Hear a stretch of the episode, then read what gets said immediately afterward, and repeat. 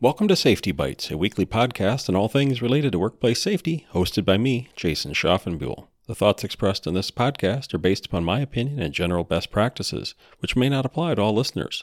Always consult with a qualified professional before making any changes in your organization. Here's an example of a recent court case. First, the background. Around 2003, General Dynamics, the employer in this case, implemented a requirement that shelter fabricators wear steel toed shoes. Sheila Holmes, who had worked for General Dynamics since 1998, provided General Dynamics with a doctor's note stating that she had to wear flexible footwear because of a chronic underlying medical condition.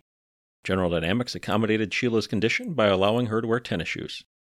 In July of 2013, General Dynamics received a negative audit finding as a result of another employee not wearing steel toed shoes. While the violation did not result in any sanctions, the company feared a repeat violation would endanger its ISO 14001 and OHSAS 18001 certifications.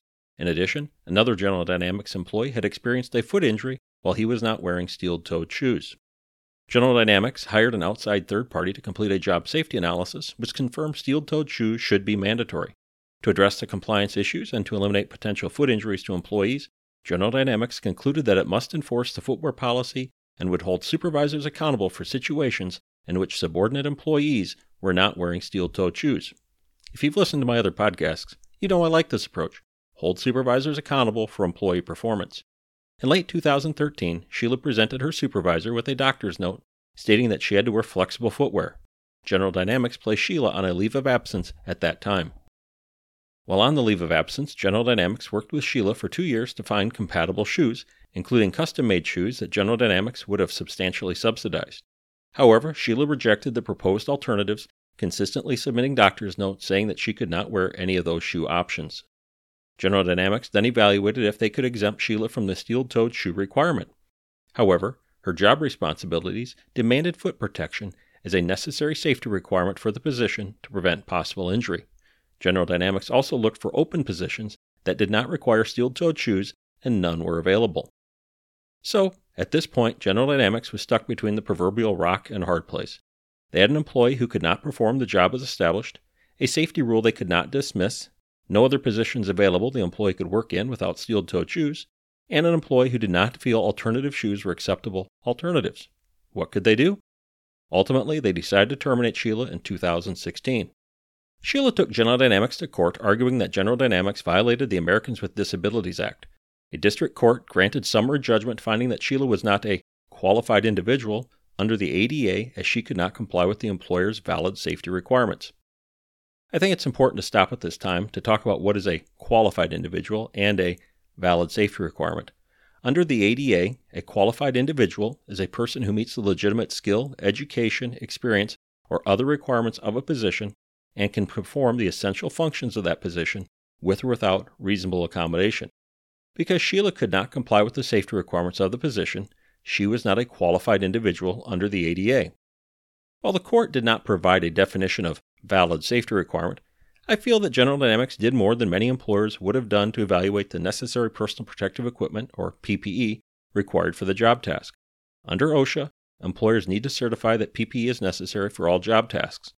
Often, employers simply mark down what they think should be worn with little thought given to the ramifications or past injuries that have occurred.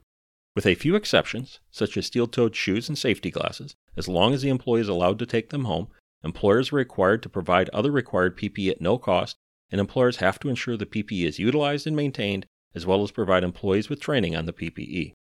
General Dynamics did this, and they evaluated prior injuries in the department and hired an outside third party to validate the necessary PPE. The court recognized General Dynamics' evaluation process as sufficient in establishing a valid safety requirement. Specifically, the court recognized that an employee injury of this kind had occurred before due to a failure to wear protective footwear. So back to the story. General Dynamics established a valid safety requirement, and the court said Sheila was not a qualified individual. Sheila appealed the decision. In December of 2020, the court stated that Sheila was not protected under the ADA since she was not qualified because she could not comply with the valid safety requirement. The court pointed out that previously the EEOC stated that if an individual with a disability cannot comply with dress codes, including a requirement that employees wear safety equipment, that individual will not be qualified for ADA purposes. The court also took time to dismiss Sheila's argument that because she worked in the position for more than a decade without injury, she should be exempted. The court stated, quote, just because an employee has performed their job for an extended period of time without injury does not mean that, that the employee has performed their job safely or that she could continue to perform her job without risking injury to herself or others. A seatbelt is no less necessary to a driver's safety because she has driven without a seatbelt in the past. To hold otherwise would effectively stop a company from enacting and enforcing new, necessary, job related safety requirements. The court also stated it's not a reasonable accommodation to exempt an employee from a valid safety requirement when an employer has a right to require compliance. So, why do I share this story? Two reasons. First, if you are in an industry other than construction, make sure you complete a personal protective equipment assessment for all job tasks.